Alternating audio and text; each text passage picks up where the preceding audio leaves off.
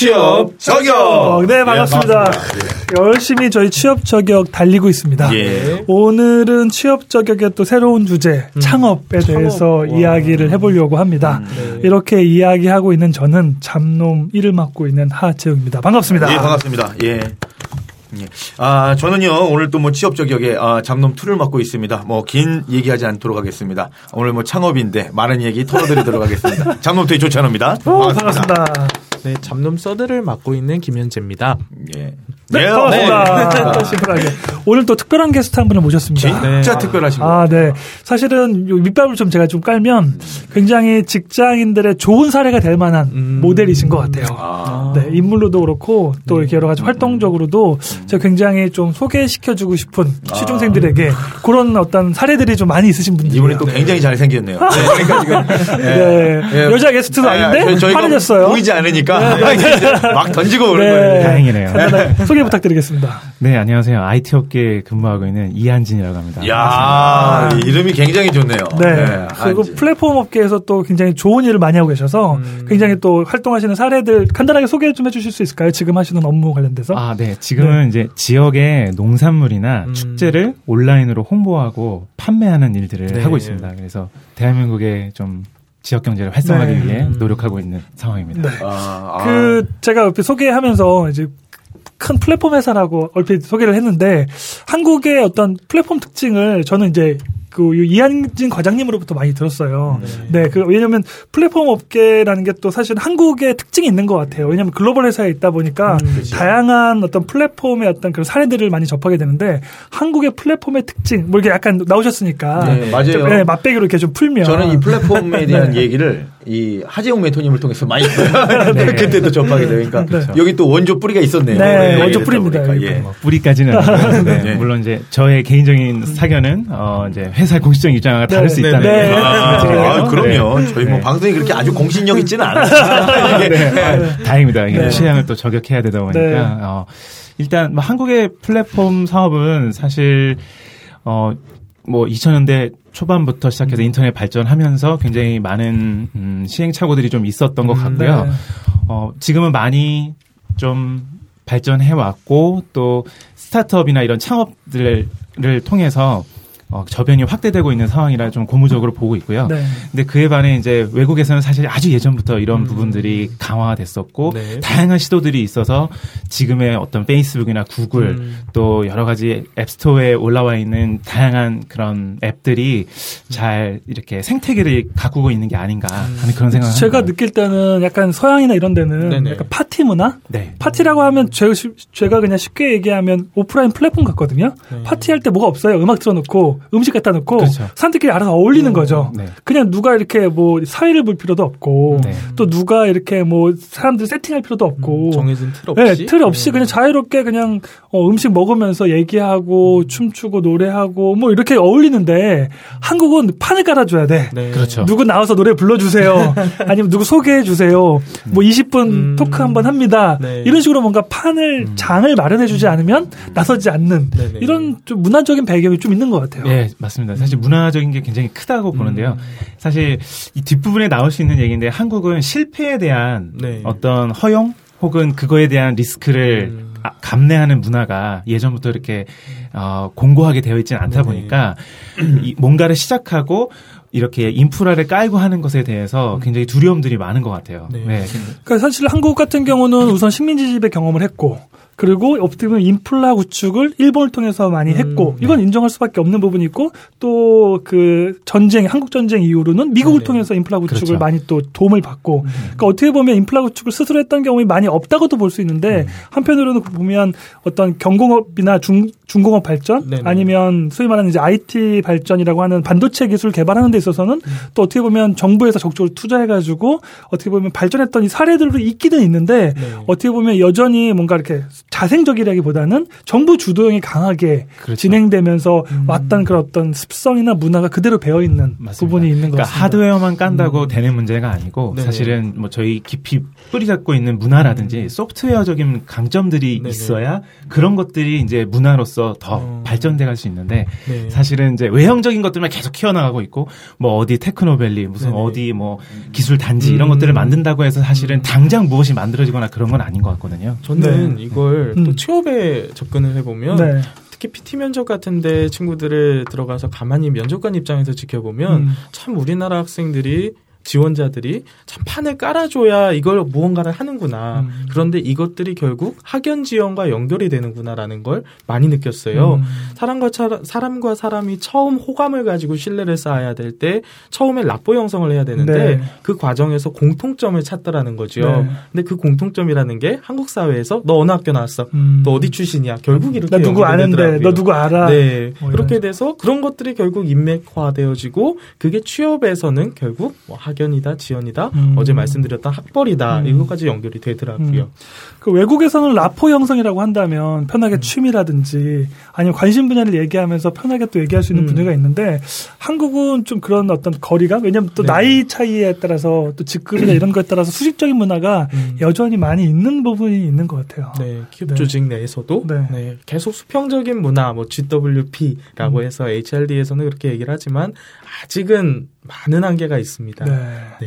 그러면 취중생들이 또 궁금해할 것 같아요. 이렇게 뭐 글로벌 기업에서 일한다고 하는데 과연 전공은 어떤 거 IT 기업이잖아요. 그러면 개발자라는 느낌을 가질 수 있는데 전혀 아니시잖아요. 네, 저는 네. 기획자고 지금은 이제 약간 제휴 마케팅을 하고 음, 있습니다. 네. 그래서 어떤 전공을 하셨는지 네 혹시 네. 전공만 아. 학부에서는 사회학하고 네. 경영학을 같이 전공했고요. 음. 이제 어 그게 좀 부족한 것 같아서 대학원에서는 커뮤니케이션을 전공을 네, 좀 와. 했습니다.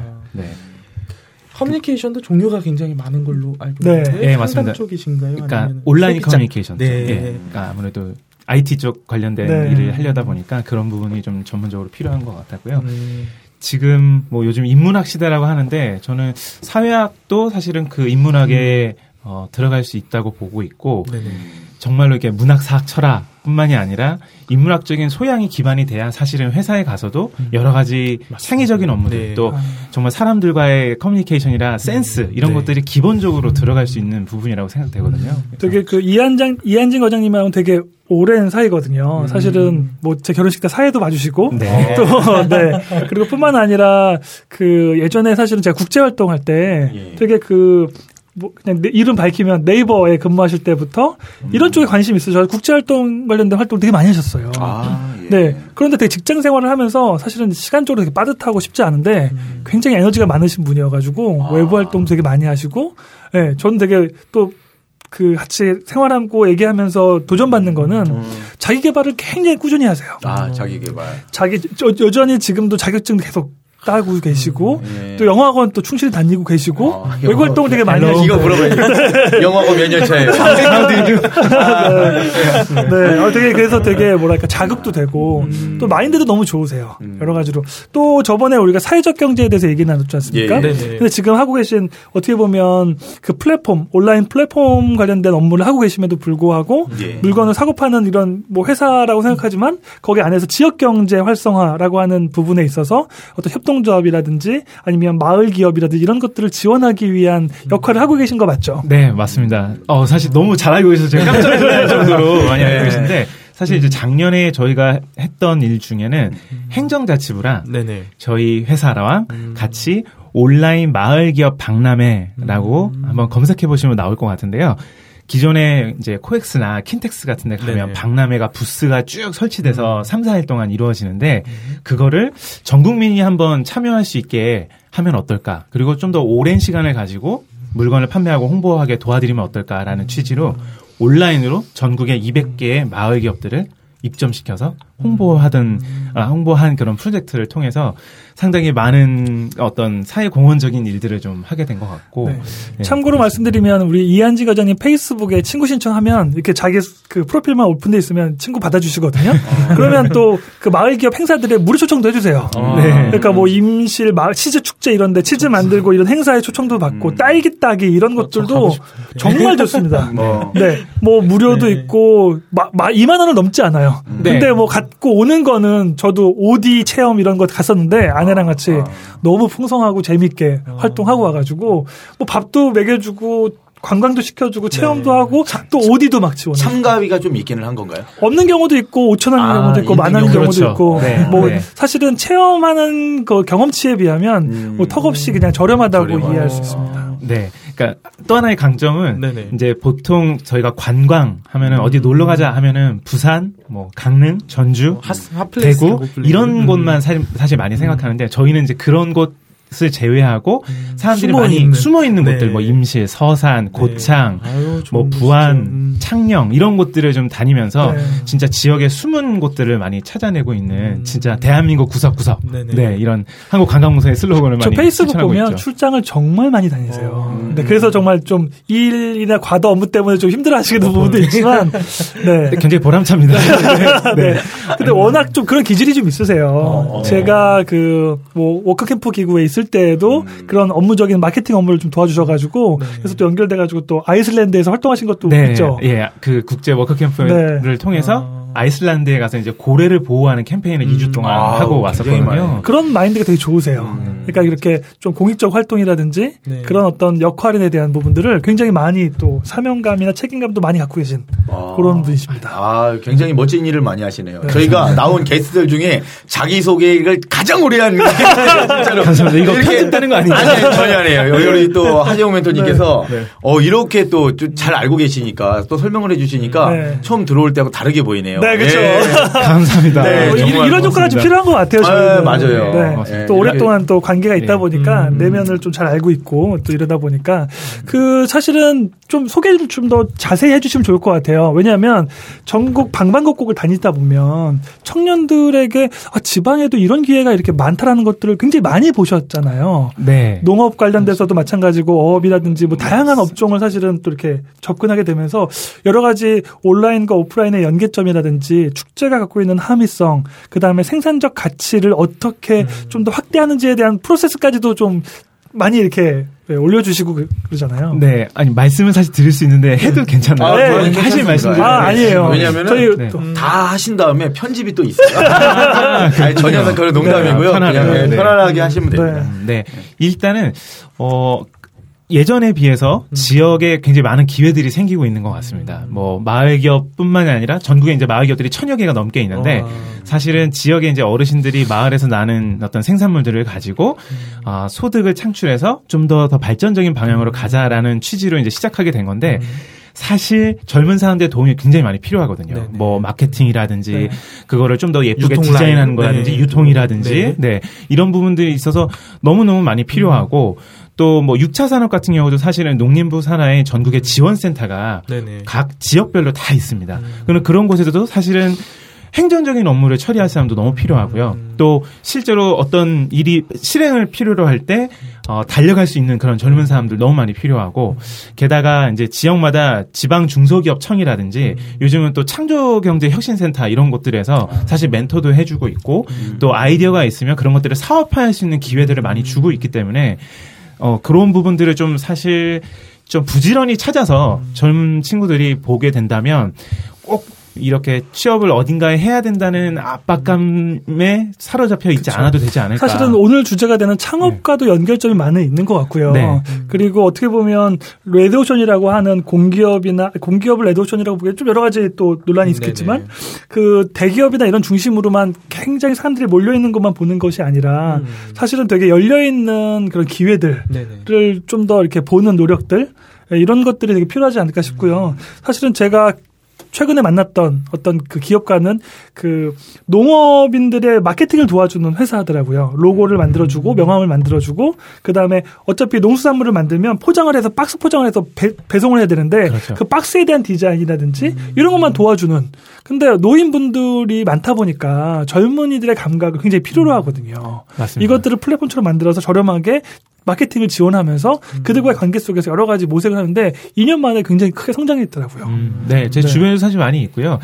서울에 사는 것보다 사실 삶의 질이 더 높다고 볼 수 있습니다. 네. 네. 정말 좋은 농산물 많이 먹고 음. 먹거리가 굉장히 중요하잖아요. 공기도 맑고 음. 그리고 그 주변에서 다니면서 여러 가지 이제 구경도 하게 되다 보면 음. 관광도 하다 보면 새로운 곳들도 많이 발견하게 되고 네네. 그런 곳에서 또 기회들을 찾고 음. 이런 경우들이 많이 있어서 사실 시야를 너무 수도권에만 이렇게 좀 음. 음, 하지 않아도 되지 않을까. 네. 네. 본격적으로 창업 얘기로 가면 오늘 아까 얘기했던 것처럼 사실은 이제 지방 속에 있는 창업에 대한 기회들도 있는데 우리 그 컨설턴트 전문가님께서는 창업을 하는 것이 과연 취업에 도움이 된다고 보시는지 안 된다고 보시는지 좀더 음. 전문가적인 입장에서 좀 설명을 해주실 수 있을까요? 저는 확실히 친구들한테 창업의 이야기를 써라라고 하거든요. 많이 창업을 한 친구들이 이 얘기를 써야 될까, 말아야 될까, 자기소개서나 면접에서 수많은 고민을 하는데, 사실 나를 가장 드러낼 수 있는 그런 구체성 또는 그런 스펙들이 요즘엔 다 단일화되고 뻔한 말들을 학생들이 쓰다 보니까 나 자신을 어떻게 하면 드러낼 수 있을까? 에 있어서 내가 창업의 경험이 있다면 당연히 그걸 써라라고 말을 하거든요. 그런데 학생들이 염려를 하는 건 저 창업했다가 실패했어요. 그래도 써도 되나요? 당연히. 어, 다만 그 실패를 통해서 네가 무엇을 느꼈니? 그리고 앞으로는 그런 어떤 것들을 고쳐 나갈 수 있니? 너의 문제 해결 능력이 어느 정도 되니? 어, 이런 것들을 충분히 어필하면 음. 네 오히려 인사 담당자들은 새롭고 추진력 있고 어, 그 젊음의 패기를 드러낼 수 있는 그 가장 좋은 소재가 아닐까 저는 생각을 합니다. 네. 근데 좀 조심 물론 당연히 창업을 음. 성공하지 못했기 때문에 취업을 했겠죠. 네네. 네.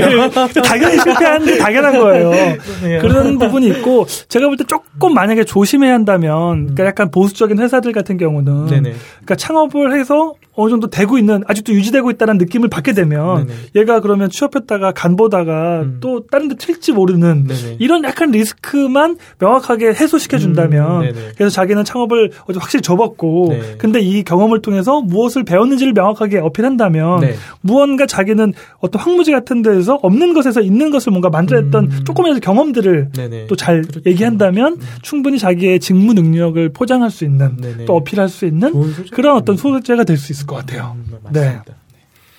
우리 또 조찬우 멘토님 같은 경우도 창업에 대해서 할 얘기 너무 많으시죠. 네, 창업은 뭐 제가 창업자고요. 네. 일단은 그 저도 이제 뭐 지원을 받아서 서울시 청년 창업센터에서부터 시작을 했죠. 저희 우선 청년들의 창업을 할때 네. 알고 있는 어떤 그런 지원 제도들도 얘기를 해줄 수 있을 것 같아요. 그렇죠. 여러 가지가 있는데요. 네. 사실 뭐 창업을 할 때 그러니까 저 같은 경우도 모르고 시작을 했습니다. 왜냐하면은 뭐 다른 거하고 다르게 사무 공간도 필요하고 그다음에 뭐 사실은 1인 기업이니까 뭐 저 이제 시작을 하지만 조금 더 키워지면 또 직원도 채용을 해야 되는 경우도 있거든요. 근데 네. 가장 중요하게 생각되는 게 일단 일할 수 있는 공간이에요. 근데 네.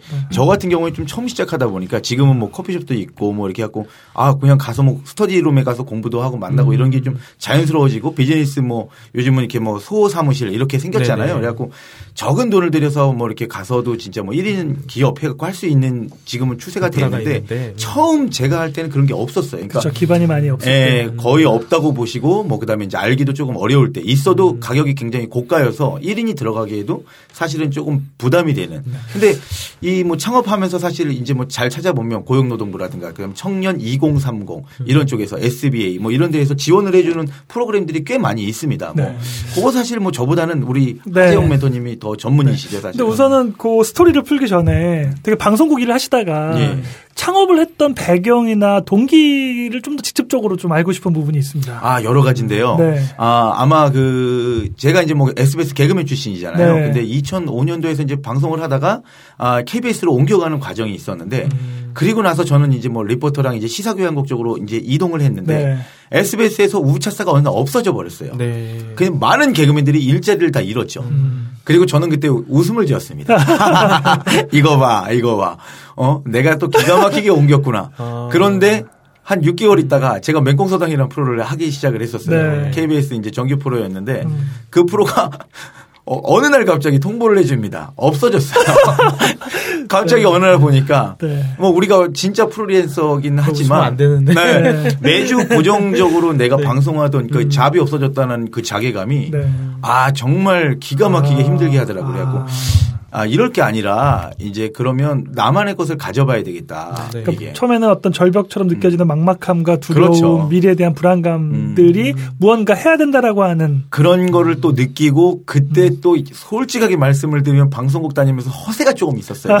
그래서 네. 아, 그때 만나던 나도 SM 엔터테인먼트나 YG 이런 것처럼 크게 키울 수 있을 것 네. 같다라는 생각을 가졌었어요. 그래서 그래서 엔터테인먼트도 운영하셨었잖아요. 그렇죠. 사실은 이제 뭐 방송 프로가 없어진 네. 거하고 뭐 맞물려서 사실은 네. 아 그때 이제 가수를 이제 제가 이제 뭐 이렇게 키우, 키우기 시작을 했죠. 이제 투자를 해서 사실은 이제 맨 처음에 이제 찬 엔터테인먼트라고 나름 네. 아, 방송국에서 더 유명하게 네. 예, 이렇게 뭐 진짜 날개 달고 달릴 수 있을 만큼 또 네. 했던 시절이 있었어요. 근데 네. 쭉 올라가는데 아 이게 쉽지 않더라고요. 어찌됐거나 뭐 창업이 이제 거기서부터 무너지기 네. 시작하면서 방법을 몰라요. 그래서 YG는 부동산을 시작했고, 부천호 대표님은 그래서 기업을 시작하셨거든요. 네, 그렇죠. 네. 네. 근데 부동산이 더 빠르네요. 훨씬 빠르네요. 네, 성장 속도를 보니까 네. 네. 굉장히 빠르네요. 네. 그러면 그런 배경을 통해서 이제 실제로 뭔가 그 생계에 대한 필요를 창업을 통해서 열었다고 이해할 수 있을까요? 아, 그런 부분도 있는데요. 음. 사실은 이 창업이라는 거는 그렇게 가서 시작을 하기 위해 하면 망하게 되는 것 같아요. 그러니까 음. 기업가 정신이 분명히 있어야 돼요. 그러니까 음. 내가 어떤 포지션에 더 마음을 들어 하느냐. 근데 제가 방송국을 다니면서 느낀 게 그런 걸 보면서 되게 마음이 들고, 어, 그래. SM이라는 기업도 있고 그게 아니더라도 뭐 음. 카라 오렌지 카라멜을 키운 음. 기업도 있고 수많은 대표들을 만나게 되잖아요. 이제 네네. 만나면서 음. 아 나도 누군가의 내가 어떤 기업의 수장이 되고 싶다라는 이제 열망이 찾아와요. 음. 그러니까 사실 창업을 한다는 동의가 아 뭐 내가 떠밀려서 가기 시작을 하면 그거는 이제 뭐 클 수가 없어요. 기업가 정신이 아니고 이제 장사를 하는 거죠. 사실 음. 나를 팔아서 가야 되니까. 근데 어 뭐 창업을 한다라는 건 어차피 사업을 하겠다는 이야, 이야기인데 그때는 어떤 이제 기업가 정신에 대한 걸 일단은 가져야죠. 이제 그게 첫 번째죠. 그래고 내가 어떤 모습이 되고 싶은가. 내가 정말 이제 어떤 뭐 사장, 대표가 되는 건 책임을 지는 사람이 될 것인가 음. 아니면 내 능력으로 월급을 받는 사람이 될 것인가 그 포지션에 대한 걸 정확하게 이제 나누어지는 순간이 있습니다. 이제 그걸 캐치하는 게 가장 중요하죠. 네. 네저 같은 경우에는 좀 그런 게 있었던 네. 것 같아요. 얘기를 듣다 보면서 사실 느껴지는 거는 음. 저희가 취업을 얘기할 때 필요하고 중요한 건 뭐냐고 얘기하냐면 자기만의 것을 어필해라. 음. 그런 것들을 왜냐면 자기를 결국은 마케팅하는 게 취업이기 때문에 음. 그걸 얘기 많이 하는데 창업은 어떻게 보면 자기를 정말 그렇게 생산 현장으로 정말 가는 거잖아요. 그렇죠. 그러니까 근데 어떻게 보면 회사가 취업할 때 요구하는 건 자신을 표현하는 건데 음. 막상 회사에 들어오면 자기를 표현하는 것보다는 조직 내에서의 역량을 보여주길 원하는 거잖아요. 네네. 자기가 너무 살아나면 안 되는 예, 이런 어떤 조직 구조 속에서 순응해야 되고 음. 조직을 위해서 이바지해야 되는 음. 자기보다는 네네. 물론 업무적인 특징에 따라 좀 다르겠지만 음. 창업 은 어떻게 보면 자기가 하면 그대로 자기 되는 거잖아요. 그렇죠. CEO고 자기가 투자한 만큼 혹은 자기가 노력한 만큼 그거는 뭐 버려지지 않는 음. 것이고 내가 꾸준히 갖고 가는 거니까 음. 동기라든지 자세라든지 성과물도 다른 부분이 명확하게 있는 것 같아요. 음. 정확하게 네. 정확하게 보신 것 같아요, 사실은요. 예, 네, 그러니까 나눠 먹기 싫다 하시는 분들은 음. 아, 일단은 뭐 네. 공동 창업도 있기는 하지만 네. 근데 여기서 지금 뭐 우리가 웃자고 좀 얘기를 했지만 음. 이 부분이 지금 말씀해 주신 게 정말 중요한 키포인트가 숨어 있기는 한 것 같아요. 그러니까 음. 아, 저도 좀 느낀 게 사실 자기소개서나 이런 것들 자기를 어필하는 거잖아요. 네. 면접도 마찬가지고 이 사람 능력이 어떻게 되는데 네. 조직 안에 들어갔을 땐 저도 이제 하지만 너무 튀는 사람을 별로 좋아하지 않아요. 저희 맞죠. 직원 중에. 그리고 네. 그런 친구들이 금방 금방 두더라고요. 그리고 음. 왜냐하면은 그래서 사실 개인의 능력이 너무 뛰어난 친구보다는 완만하게 잘 조율할 수 있는가에 대한 거를 먼저 보게 됩니다. 네. 저도 이제 한 7년 차 돼가니까 그렇게 하긴 하는데 뭐 지금 뭐 조직 속에서 계시니까 네. 이런 부분에 대해서는 뭐 어떻게 지금 형성되고 이제 더 잘 말씀해 주실 네. 수 있을 것 조직 문화 큰 기업에서 오랫동안 예. 또 뭐 네이버부터 시작해서 뭐. 네. 이렇게 쭉 거쳐오셨는데 네. 몇년 차죠? 직장 생활 몇 년 차시죠? 이제 10년 차. 와, 10년 차. 네. 어, 아. 되게 저는 사실은 이한재 집 오랫동안 보면서 음. 아 기업 이런 어떤 기질이라든지 활동력이 많으셔가지고 예. 어, 대기업에 오래 다닐 수 있을까 싶었는데 10년까지 버티셨네요. 저도 놀랐습니다. 저도 놀랐고요. 네. 전회 사는 3천 명이 있었고 지금은 음. 이제 850명 정도 되거든요. 음. 근데 사실 어 약간 다른 얘기일 수도 네. 있지만 저는 사실 요즘 미생이라는 웹툰 시즌 네. 2를 아. 보면서 아. 많은 걸 좀 느끼고 있습니다. 네, 왜냐하면 아, 한국에 굉장히 많은 미생들이 지금 네 정말 완생의 삶을 느끼면서 살아가고 있는데 음. 그런 걸 목표로 하면서 살아가고 음. 있는데 사실 세상에 혼자 하는 일은 없거든요. 네네. 네. 그 창업하시는 부분에 있어서도 저는 정말 어, 적극적인 음. 찬성이고 음. 또 그런 분들에게 힘을 실어 드려야 된다고 생각하는데 사실 너무 젊은 나이에 창업을 먼저 하게 돼버리면 조직에서 배울 수 있는 거라든지 혹은 음. 시스템적인 부분들을 좀 먼저 어느 정도 배운 다음에 자기가 아, 어느 정도 내 아이템을 가지고 시작할 수 있겠구나라고 음. 이렇게 넘어갈 수 있는 네. 그런 원동력이 되지 않을까 하는 생각이 좀 있긴 합니다. 네, 네. 저도 공감합니다. 공감. 네. 제 얘기 잠깐 해도 네, 괜찮습니다. 저도 2011년도에 비영리 단체를 세워서 음. 저번에 말씀드렸던 네, 3분 멘토 네. 예, 처음으로 만들어서 제가 대표 자리에 있는데 이게 전 망할 줄 알았어요, 음, 처음에. 음. 그런데 1년 되고 2년 차가 되니까 갑자기 멘티들이 들어오기 시작하면서 이게 1,400명 규모로 갑자기 커진 네. 거예요. 음. 그래서 와, 이거 87명의 멘토를 가지고 1,400명의 멘티를 운영을 해야 되는데 돈은 없고 음. 그렇다고 친구들한테 우리 몇만 원씩 걷자 이러는 음. 것도 좀 아닌 것 같고 그래서 급하게 이제 스폰서 모집을 하고 PT를 하러 다녔는데 막상 또 메가스터디라는 기업에서 그 금전적인 도움을 받으니까 감사도 받게 되고 막 이상한 그런 절차들이 많더라고요. 음. 즉 음. 저도 그 예, 이한진 과장님의 말씀에 적극적으로 동감하는 게 최소한의 그런 재무적인 지식들, 운전 자금에 대한 지식들은 조직에서 배울 수 있는 거거든요. 네. 즉 조직의 경험이 필요한 부분이 분명히 있어요. 네. 그런데 많은 학생들이 아무래도 대학교 때 지원을 받아서 들어가는 창업의 형태가 많기 때문에 조직 경험이 없는 상태로 들어가서 많은 어려움을 겪더라고요. 네. 그래서 아무래도 창업을 하실 때는 아, 적어도 5년 정도의 조직 경험이 필요하지 음. 않을까 음. 예, 싶습니다. 맞습니다. 네. 네. 저도 되게 깊이 있게 공감하고, 그러니까 창업을 하면서 시도하면서 첫 번째에 부딪히는 벽 중에 하나가 말씀하셨던 재무적인, 네, 아, 재무 전문가나 음. 재무적인 관점이 음. 내가 준비가 안 돼 있었구나, 네, 네. 이런 걸 느끼고, 그 다음 또 진행하게 되면서 느끼게 되는 벽은 영업 전략. 음. 아, 영업에 대한 부분들이 이렇게 중요했는데, 아, 내가 힘들구나. 아이템만으로 너무 네. 집중했었구나. 네. 뭐 이런 식의 어떤 과정들이 있는 것 같아요. 같아요. 그래서 말씀하신 것처럼 창업을 할 때 아이템으로 창업을 할 수 있다고 얘기하지만 요즘은 창업할 때 아이템으로 창업될까라고 굉장히 99%는 아이템으로 창업하기 어렵다라는 관점들이 많은 것 같고요. 그 사실은 결국은 창업도 노하우기 때문에 그 노하우는 그러면 생으로 자기가 몸으로 부딪히면서 배울 것이냐 아니면 일정 부분 조직에 들어가서 조직에 운영되는 시스템을 볼 네. 것이냐 이런 부분들은 좀 고민의 접점이 있을 수 있을 것 같아요. 근데 말씀하신 것처럼 조직에서 배우는 게 저 역시도 훨씬 유리할 수 있다고 생각합니다. 근데 좀 어떤 부분이 있냐면 저는 창업을 예를 들면 6개월이든 1년이든 2년이든 하고 조직생활 하는 거하고 그렇지 않고 조직생활 하다가 나중에 창업하는 거하고는 또 차이가 있는 것 같아요. 그럼요. 왜냐하면 창업을 먼저 했던 경험이 있으면 조직 내에 들어가서도 음. 어떤 관점으로 보고 배워야 될지를 알아요. 그래서 좀 더 배우게 되거나 이런 부분들이 음. 달라질 수 있는 부분이 있는데 창업 경험이 없으면 조직에 들어가도 네. 과연 재무적인 걸 배울 수 있을까? 왜냐하면 음. 큰 기업 같은 경우는 굉장히 세분화돼 있잖아요 업무가. 네. 그래서 그 부분만 사실은 특성화돼 있기 때문에 네네. 네, 네. 역시 또 창업 경험을 미리 좀 해보는 게 음. 역량 개발 차원에서 되게 중요하지 않을까. 한 가지 여쭤보고 싶은. 게 있는데 어 아무래도 창업을 하는 친구들의 말을 들어보면 음.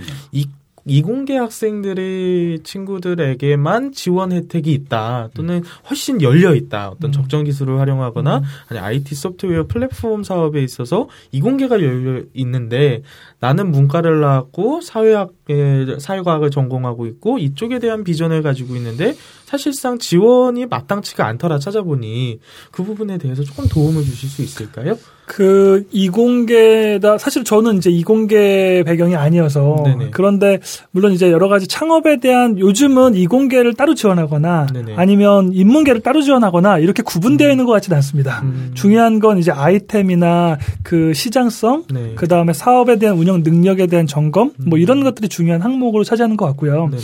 이공계가 만약에 유리할 수 있다면 명확하게 기술적인 배경을 가지고 음. 좀더 명확하게 증명할 수 있다라고 하는 데이터 데이터가 나오기 때문에 음. 유리할 수 있는 측면이 있는 것 같아요. 딱 이런 포지션 네네. 근데 요즘은 음. 사실은 그런 것도 선호하지 않는 이유 중에 하나는 뭐냐면 음. 생산 기반 시설도 너무나 많거든요. 음. 중요한 건 뭐 아까 얼핏 얘기했던 플랫폼 기반의 예를 들면 IT에서 요즘은 빠질 수 없는 게 이제 그 창업에서 빠질 수 없는 게 IT 기반과 연결성인데 네. 사실은 이 IT 기반과 연결이라고 하는 거는 물론 이제 IT와 연결되어 있는 공학적 베이스 베이스가 있으면 유리한 건 분명히 있어요. 네네. 하지만 그렇지 않은 사람들은 오히려 창업 기회에 더 배제되는 것 같은 느낌? 음. 이런 부분들을 전 갖고 좀 보게 되고요.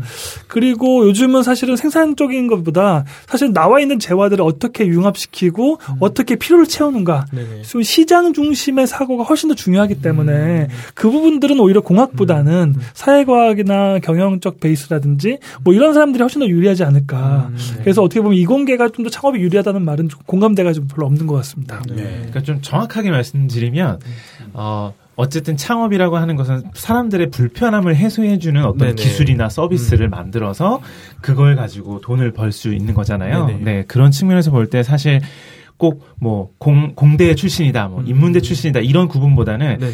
그런 사람들의 필요에 얼만큼 음. 관심을 갖고 이거를 충족해 줄 그렇죠 수 충족시킬 수. 있느냐를 생각했을 음. 때 디자인을 잘하는 친구도 필요한 거고 네네. 그거를 구현해 줄 수 있는 사람 음. 그런 기술적인 아이디어를 갖고 있는 친구도 필요한 거고 네. 또 그거를 잘 팔고 음. 팔고 포장해 줄 수 있는 네네. 친구도 필요한 거고 그런 식으로 소통을 하는 게 정말 중요하다고 생각됩니다. 음. 네.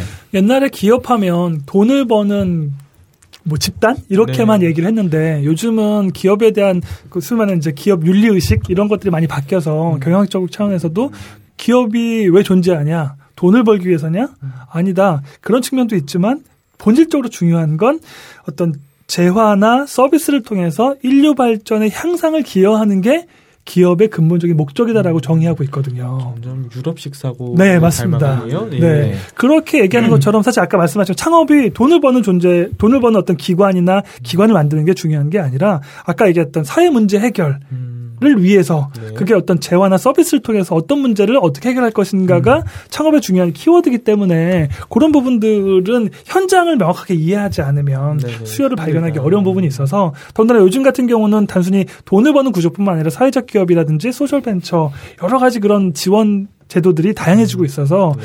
자기의 특성, 이것도 역시 창업도 계속 얘기 나오는 것처럼 직무적인 자신의 어떤 사회적 소명이라든지 네. 자기의 특징을 잘 이해할 수 있는 구조 속에서 접근하는 게 너무 중요할 것 같습니다. 네, 맞습니다. 맞습니다.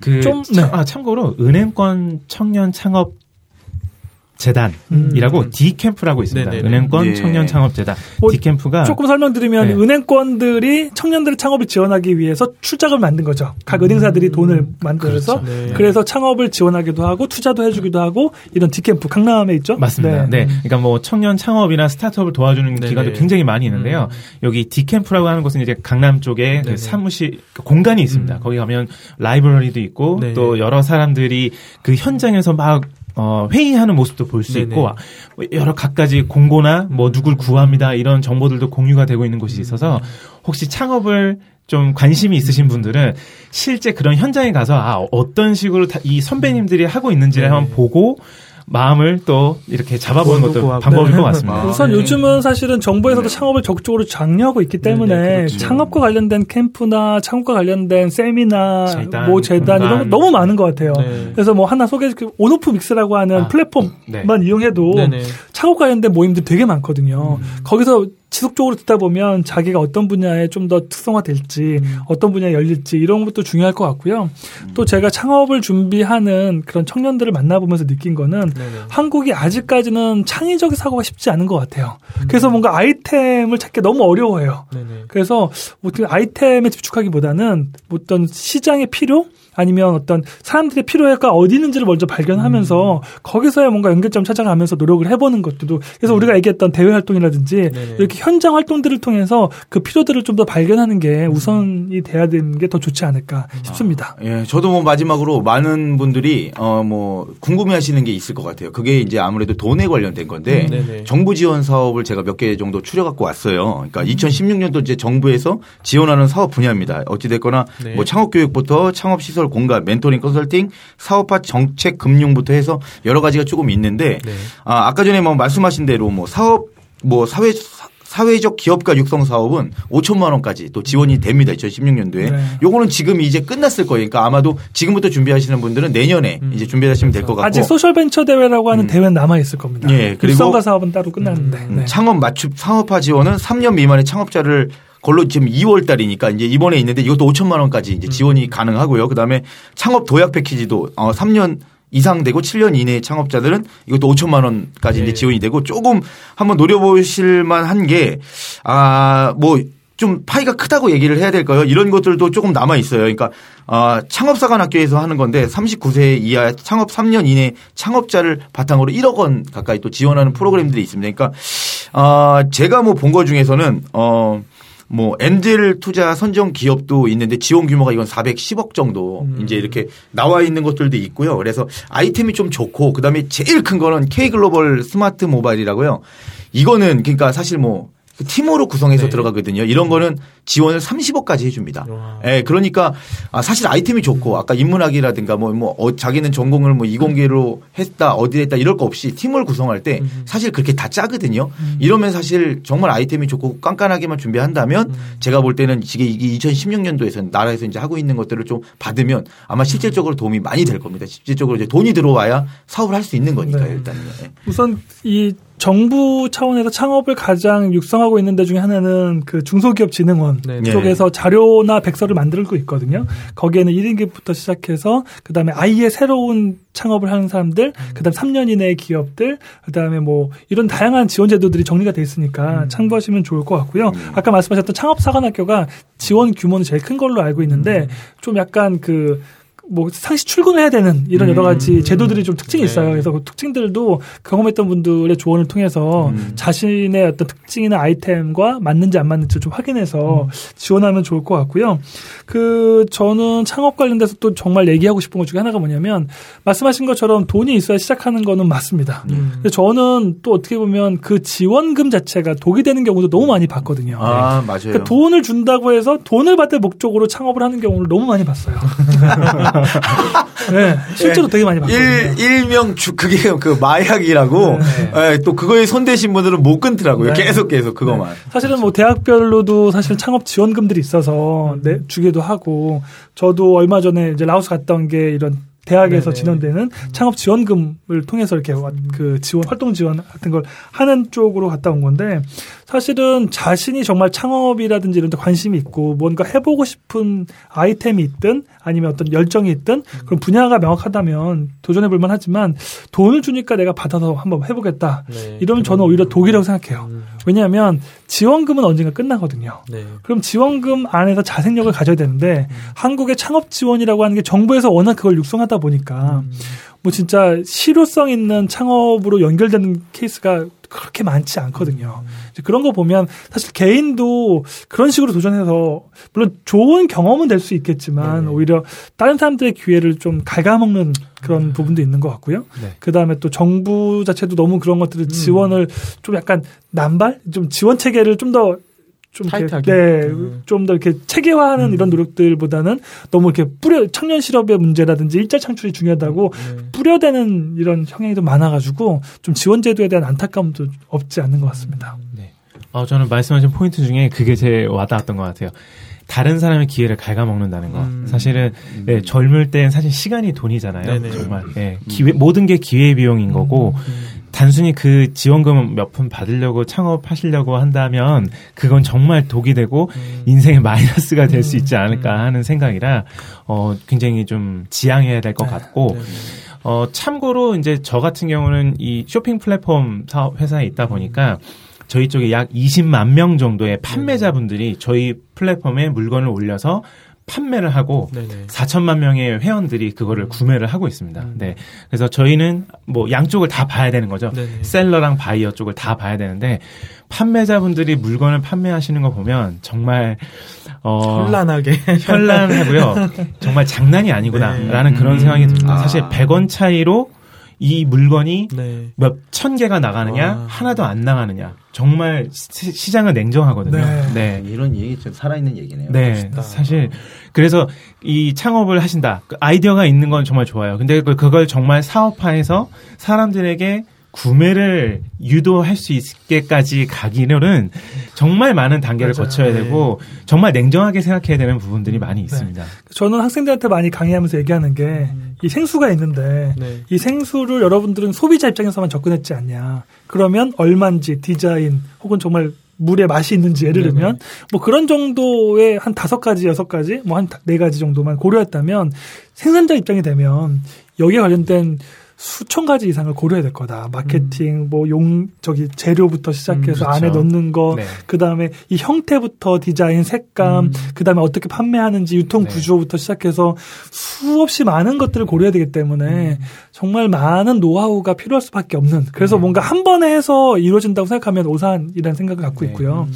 장기적으로 보고 하는 게 필요한데 저는 이 시점에서 저는 청년들에게 창업은 저는 좀 약간은 한 많은 부분들이 필수 아이템 비슷하지 않을까. 그 이유를 좀 이렇게 대기업에 다니, 고 계시잖아요. 이현진 권장님 같은 경우는. 중기업입니다. 아, 중기업. 네, 네. 네, 대기업. 네, 어쨌든, 그런데 그런 기업에서 결국 이제 나이가 이제 점점 40대로 가까워지면서 네. 임원으로 갈 건지 아니면 계속 이렇게 좀 남을 건지 굉장히 직장인으로서는 굉장히 실제적인 갈등일 수밖에 없잖아요. 맞습니다. 네. 어떠십니까? 아, 뭐 사실 이 새해도 됐고 그래서 네. 10년 차가 되다 보니까 네. 진짜 그런 고민들이 많고 네. 주변에도 어, 그런 얘기들을 상당히 많이 하거든요. 네. 진짜 여기 남을 건지 아니면 내 사업을 갈 건지, 음. 네, 혹은 또 다른 길을 찾을 건지, 네. 근데 대부분들이 어떻게든 좀 버텨보자. 네. 음. 그러면서 최대한 자기 것들을 좀 만들고 준비할 시간을 갖고 사실 나가야지 조금 음. 괜찮아 보이는데 해서 네.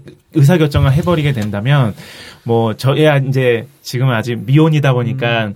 어 혼자 그냥 그런 것들을 감내하면 되지만 나중에 어 식솔들이 음. 딸리고 네. 또 그런 것들이 가족에도 영향을 미치고 한다면 사실 그건 사회적으로도 굉장히 안타까운 네. 일이 되는 거죠. 그런 사람들이 많아진다고 하면 음. 그래서 지금이라도 어, 많은 준비를 좀 해가면서 뭐 독립을 음. 생각하시는 것도 좋을 것 같고 네. 저는 향후에는 사실 학교에 한번 돌아가고 싶다라는 그런 생각도 갖고 있습니다. 음. 사실 이거는 아마 예전에 주제를 다루셨을 수도 음. 있는데 어, 강의형 교수와 연구형 네. 교수 이런 것들이 음. 다 굉장히 다르잖아요. 네, 많이 네. 네. 예, 예, 산업체 교수님들. 뭐, 그렇죠. 약간, 네. 예. 그 현장의 목소리를 네. 들려줄 수 있는 음. 교육들이 사실 굉장히 필요한데, 네. 사실 저희 대학 다닐 때만 해도 책에 있는 지식은 이미 음. 5년, 음. 10년 전에 있는 것들을 정리해서 그냥 네. 우리가 배운 거지. 음. 사실 사회, 사회에 딱 나와서는 이거를 바로 적용하기가 굉장히 어렵더라고요. 근데 이제 그런 얘기들을 어, 밖에 계신 분들이 많이 좀 들려주면 음. 뭐 이렇게 창업을 하거나 정말 취업을 하는 분들에게 정말 실질적인 도움이 되지 않을까 하는 그런 생각을 많이 갖고 있습니다. 네, 굉장히 중요한 사실은 뭐 소위 말하는 이제 괜찮은 직장에 들어가도 계속 저희가 얘기하는 게 그게 끝이 아니다. 네. 그러면 이제 결국은 선택의 기로 있는 거죠. 임원으로 가는 것도 굉장히 조직 내에서 되게 처절해요. 어떻게 보면 1%네 1%. 네. 소수이기도 하고 처절하기도 하고 그 과정이라는 게 결국은 이제 그러면 그거 아니면 뭐 그 관련된 그걸 유지하기 위해서는 관련된 어떤 기관이나 관련된 뭐 기업들에 갈 수도 있고 음. 아니면 결국 창업이라든지 가게를 낸다거나 뭐 이런 식의 네. 선택을 할 수밖에 없는데 생산 활동을 위해서 그러니까 선택의 옵션이 이렇게 많은 것 같지는 않아요. 네.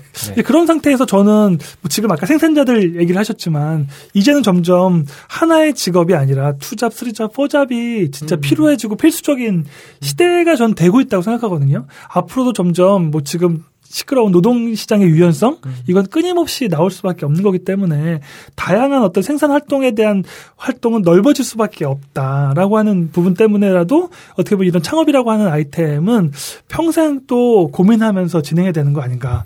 요즘 치킨집, 커피, 뭐 커피숍 절대 안 되거든요. 네, 맞습니다. 네. 네. 그런 차원에서 좀 창업이라는 아이템은 단순히 어떤 그런 취업의 수단으로도 네. 필요하지만 취업 하고 나서의 아이템으로도 굉장히 유의미하게 전 좀 바라볼 필요가 있을 것 같고 제가 유의미하게 봤던 분들은 그러니까 그런 창업에 대한 생각을 가지고 꾸준히 준비하셨던 분들 음, 네. 직장 내에서도 몇 년 이상 준비하시고 여유롭게 말하는 이제 soft landing이라고 하죠. 그렇죠. 그러니까 한 번에 그냥 짜자잔 나오는 게 아니라 요즘은 한 방에 이렇게 안 되거든요. 네. 한 방을 기대하는 시대가 요즘은 참 어려워진 것 같아요. 그래서 되게 꾸준히 뭔가의 어떤 것들을 준비하셨던 분들이 자연스럽게 연결하는 그래도 쉽지 않은 네. 네. 그런데 안타까운 거는 직장 직장 생활 하면서 여유나 이렇게 좀 그런 게 없어서 그런 걸 준비하기가 참 어렵다라는 그 한계가 현실적으로 좀 너무 안타까운 부분이 있는 것 같습니다. 네, 맞습니다. 아, 주 좋은 얘기 정말 많이 해주셨습니다. 그리고 저는 뭐 창업자로서 그리고 지금도 뭐 제가 하고 있지만 아, 또 너무 거, 그 다 계산을 하면 못하는 게 창업이에요. 준비를 꼼꼼하게 또 다 하면 되겠지만 해 나가면서 배우는 게 사실 더 많거든요. 맞아요. 저는 이제 어, 책에 있는 이 모든 것들이 사실은 어떤 이론인데 이 뭐 사실 두 가지가 있는 것 같아요. 제가 경험한 바로는 아, 책에 있는 대로 이루어지지 않는 게 사업이에요. 왜냐하면 사람이 만들기 때문에. 맞아요. 그러니까 변수도 정말 많고 경험해 보지 않으면 누가 가르쳐 준다고 똑같이 또 그게 아, 여기 적용이 되지를 않아요. 그리고 뭐 내가 하는 사업에 따라도 되게 다르고 그 순간에 또 누구를 만나냐에 따라 따라서 달라지기도 하고 그러니까 아, 저는 사실은 이제 제일 먼저 하는 게 정말 자기가 하고 싶냐 안 하고 싶냐에 대한 걸 먼저 선택하는 게 중요하고 느낌이 왔다 그러면 그러니까 두 가지인데 공부를 준비를 다 해서 시작하는 경우도 있고 정말 하고 싶다면 해 나가면서 배워가는 경우도 있거든요. 사실은 뭐 힘든 경우도 있겠지만 근데 어차피 공부를 하고 차, 뭐 창업을 한다고 해서 또 그게 성공한다는 보장도 그 많지는 않아요. 그러니까 제가 본 바로는 그렇거든요. 그러니까 아, 어찌됐거나 창업이라는 거에 대해서는 전인미답이다. 아, 뭐 답은 없는 거지만 어, 자기의 이제 소신을 갖고 또 첫 번째 성공을 할지 두 번째 성공을 할지는 알 수 없는 거거든요. 그러니까 아, 창업에 제일 중요한 건 사실 뭐 돈이 걸려 있기 때문에 이게 성공으로 가는 게 사실은 되게 중요한데 아, 뭐 일명 뭐 공자님도 그러시고 모든 분들이 일률적으로 얘기하는 게 성공의 시기는 우리가 결정할 수 있는 게 아니다라는 얘기를 합니다. 그만큼 뭐 보이지 않는 또 다른 게 또 존재를 하는데 네. 아, 어찌됐거나 자기가 이제 뭘 원하는지에 따라서 저는 선택을 해서 가면은 좋을 것 같습니다. 되게 중요한 말씀을 해주신 것 같은데 사실은 이제 서양에서 교육 저희가 교육 이슈도 다뤘지만 네네. 서양에서 되게 중요한 특히 미국식 교육에서 되게 중요하게 다루고 있는 아젠다가 뭐냐면 문제 해결 능력이거든요. 네. 그러니까 정해진 길이 사실은 없고 새로운 왜냐하면 환경이 너무 빨리 바뀌고 있어요. 그러니까 누구도 사실 모바일 시장이 이렇게 활성화가 확대리라고는 예측하기 어려웠거든요. 네네. 근데 어느 순간 생활 속에서 누구나 걸어다니면서 다 음. 내손 안에 컴퓨터라고 하는 네. 것처럼 그렇게 할- 그런 시대가 왔거든요. 네. 그런데 사실은 이 우리는 진짜 계속 교육 자체가 시스템이 음. 정해진 룰과 정해진 답, 취업도 사실 그렇게 접근하는 부분이 많잖아요. 그러면 안 그런- 되는. 네. 사실 근데 면접에서도 제일 중요한 게 정말 그 문제 해결 능력, 네. 너의 문제 해결 능력을 입증하는 게 어떻게 보면 핵심적인 키워드 중에 하나라고 저는 생각하거든요. 그렇게 뭔가 없는데 음. 자기가 그 없는 것에서 해결했던 그 능력을 보여주는 게 네네. 직무 역량과 되게 연결돼서 많이 나오는 이야기인 것 같은데. 그런데 그게 사실 소설을 쓸 수밖에 아- 없는 음. 최대의 질문이 문제 해결 능력 아닐까 싶어요. 음. 질문 중에 실패나 성공을 했던 경험이 있으면 쓰시오 이런 질문들이 워낙 많은데 사실 스무 살 정도 살면서 실패를 해본 경험이 그렇게 많을까요? 뭐 대입 정도 거죠. 네, 재수했던 거. 네.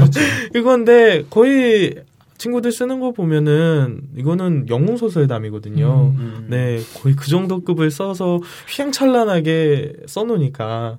근데 그게 그럴 수밖에 없는 게 비교를 하게 되고. 네. 그러면 참 안타까운데. 이게 약간 좀 제도가 갖고 있는 한계점? 그러니까 예를 들면 이런 그 형태나 형식은 좀 되게 발전돼 있는 나라들을 갖고 오긴 하는데 네. 한국의 현실은 그렇지가 않은 네, 거죠. 적용 과정에서. 네. 음. 그게 사실은 여러 가지 평가 과정에 딜레마가 있는 것 음. 같고, 아까 문제 해결 능력을 얘기해서 사실은 조천호 대표님 같은 경우는 어떻게 보면 참, 그러니까 방송국에만 있다 보니까 예. 창업에 대한 것들이 별로 없는데 되게 어떻게 보면 돌직구로 경험을 하신 거잖아요. 그렇죠. 그 스토리도 사실은 되게 의미가 있는 것 같아요. 음. 왜냐면 어떻게 그 영업이라든지 수익 활동을 어떻게 시작하셨는지 대학교 막 다니면서 영업했던 이야기도 전 되게 흥미롭게 들었거든요. 음, 뭐 굉장히 많은데요. 이거 뭐 사실은 뭐 1회차에 끝날 건 아니고 네. 이제 삶이 들있는 거라 그렇죠. 제 책을 사보시면 나옵니다. 아, 이제 곧 출간돼. 아, 이렇게 또 던져주시니까 네. 물어야죠, 아, 이때는. 네, 감사합니다. 아, 정말 이제 뭐 얼마 남지 않은 아, 3월 디데이 이제 네. 3월과 4월 초에 이제 나오는 제 책에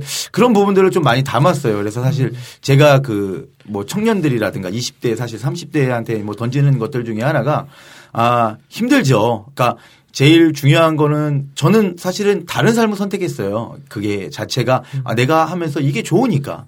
사실은 스탠다드한 삶도 사실 되게 아름답거든요. 누군가 다 특별하게만 살려고 하면 세상이 잘 안 굴러가는데 제가 또 그거를 선택을 했는데 그러다 보니까 거기에 대해서 오는 압박감들이 있더라고요. 그게 20대 때는 견디기 어렵기도 하고 때로는 잘못된 생각을 또 가기도 하더라고요. 그러니까 어, 내가 그뭐 어찌됐거나 창업을 한다는 그 자체만으로도 아니면은 내가 영업을 한다 뭐 모르니까 머릿속으로 그려보는 거잖아요 사실 그리고 책에서 배운 대로 뭐 정주영 회장님이 한 대로도 그렇게 해본 적도 있어요 사실은 뭐 자, 뭐 이걸 펼쳐놓고 이게 배야. 근데 큰일 날 뻔했어요. 그러니까 아, 내가 해봤는데. 아니 내가 해보니까 해봤는데. 어 이게 사기꾼 아니야 이게 아 이게 부작용이구나. 아, 뭐 이랬던 적도 있고. 하면 안 된다. 예, 그러니까 정확하게 그건 그분이니까 할 수 있었던 네. 그러니까 모든 사례가 다 다른데 네. 그러니까 그거를 다 경험을 하면서 사실 쌓아가는 거거든요. 네. 아 저는 창업을 한다라는 거는 자기만의 한 권의 책을 쓰는 거라고 생각을 합니다. 인생이 각자의 인생이 비트가 다 다르듯이 그것 또한 자기가 경험을 하면서 사실 알아가는 거거든요. 근데 아 이런 경우가 있어요. 사실 책을 읽거나 아니면 선배한테 멘토한테 이렇게 얘기를 듣는 거 창업하려고도 하는 거 사실 정보를 얻는 거잖아요. 그 얘기는 갔던 길을 돌아가지 않으려고 하는 되게 효율성적인 면이 있기는 한데 그거에 창업에 길들여지기 시작을 하면 사실 변수가 일어났을 때 문제 해결을 하지를 못해요. 왜냐하면 계속 그대로 일어나지 않기 때문에 답이 없기 때문에 그래서 제일 중요한 건 자기가 익혀놓으면 엎어지면 일어나는 법을 배우는 게 가장 빠르거든요. 사실은. 예. 그거는 경험에 의해서 얻는 것이 가장 빠른 길이 아닌가. 요즘 베스트셀러로 많이 나오는 역경 회복 지수 뭐 이런 식으로 해서 얼마나 위기에서 탈출할 수 있는 능력. 예. 위기는 겪을 수밖에 없고 예. 중요한 건 얼마나 빨리 그걸 극복하느냐가 그래서. 위기는 기회다. 이런 게책 네. 제목으로 굉장히 좋지요. 그 밑밥 까시고. 예, 네. 이거 어, PPL인가요? 예. 간접 광고 아닌데 네. 직접 광고는 어, 오늘 창업에 대해서 이렇게 첫 출연이신데 소감 어떠십니까? 오늘 창업에 대해서 열심히 수다를 떨어봤는데. 아, 네. 굉장히 그 처음엔 긴장을 많이 했는데 네. 자연스럽게 이야기를 이끌어 주시다 보니까 이제 생각했던 것들을 좀 풀어내기 너무 좋았던 네. 것 같고요. 네. 하여튼 초대해 주셔서 너무 아, 감사했습니다. 감사합니다. 아, 오늘 또 네. 창업 이야기 여기서 네, 하고 마지막. 싶은 말 있어요. 네. 예.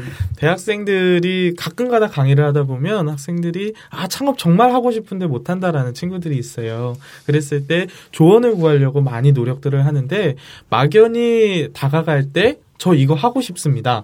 어, 지원은 어떻게 받나요? 라고 조언을 구하는 것보다는 최소한 본인의 아이템이나 생각들을 BMC라고 있거든요. Business modeling canvas. Canvas에 나만의 business modeling을 세워보고 사업 계획서의 틀에 맞게 한 번쯤 정리해서 조언을 구한다면 훨씬 더 어, 뜻깊거나 저는 자신한테 맞는 그런 솔루션을 전략가다운 꿀팁인 것. 같습니다. 네, 네, 좋습니다. 생각합니다. 그래서 저는 마무리하는 걸로. 네. 네, 뭐 저는 뭐 마찬가지입니다. 아, 여러분들한테 정말 해주고 싶은 얘기는 아, 자전거에 비유해서 한번 얘기를 해드릴게요. 자전거 타는 법을 배우는 방법은 엎어지는 수밖에 없어요. 많은 옆에서 얘기들을 해봐도 사실은 내가 그 방법을 알고 있을 뿐이지 몸으로 익혀야 되는 게 사업입니다. 그렇기 때문에 겁내지 마시고요. 어, 엎어졌을 때 죽지 않습니다. 다시 일어나면 됩니다. 젊음이 무엇입니까? 다시 또 일어날 수 있던 기회가 있는 겁니다. 그래고 지금 못하면 또 못합니다. 그래서 어, 뭐 원래 이제 뭐 길을 잘 닦아 오신 분들은 그 길로 가시면 되고 대신에 창업을 내가 해야지라고 하시는 분들은 아, 창업을 하면서 또 익혀 가시는 것도 하나의 방법이 될 수 있으니까요. 어, 또 많은 분들이 도전을 하셔가지고 아름다운 또 이런 결과를 얻기를 바랍니다. 오늘 감사합니다. 네, 수고하셨습니다.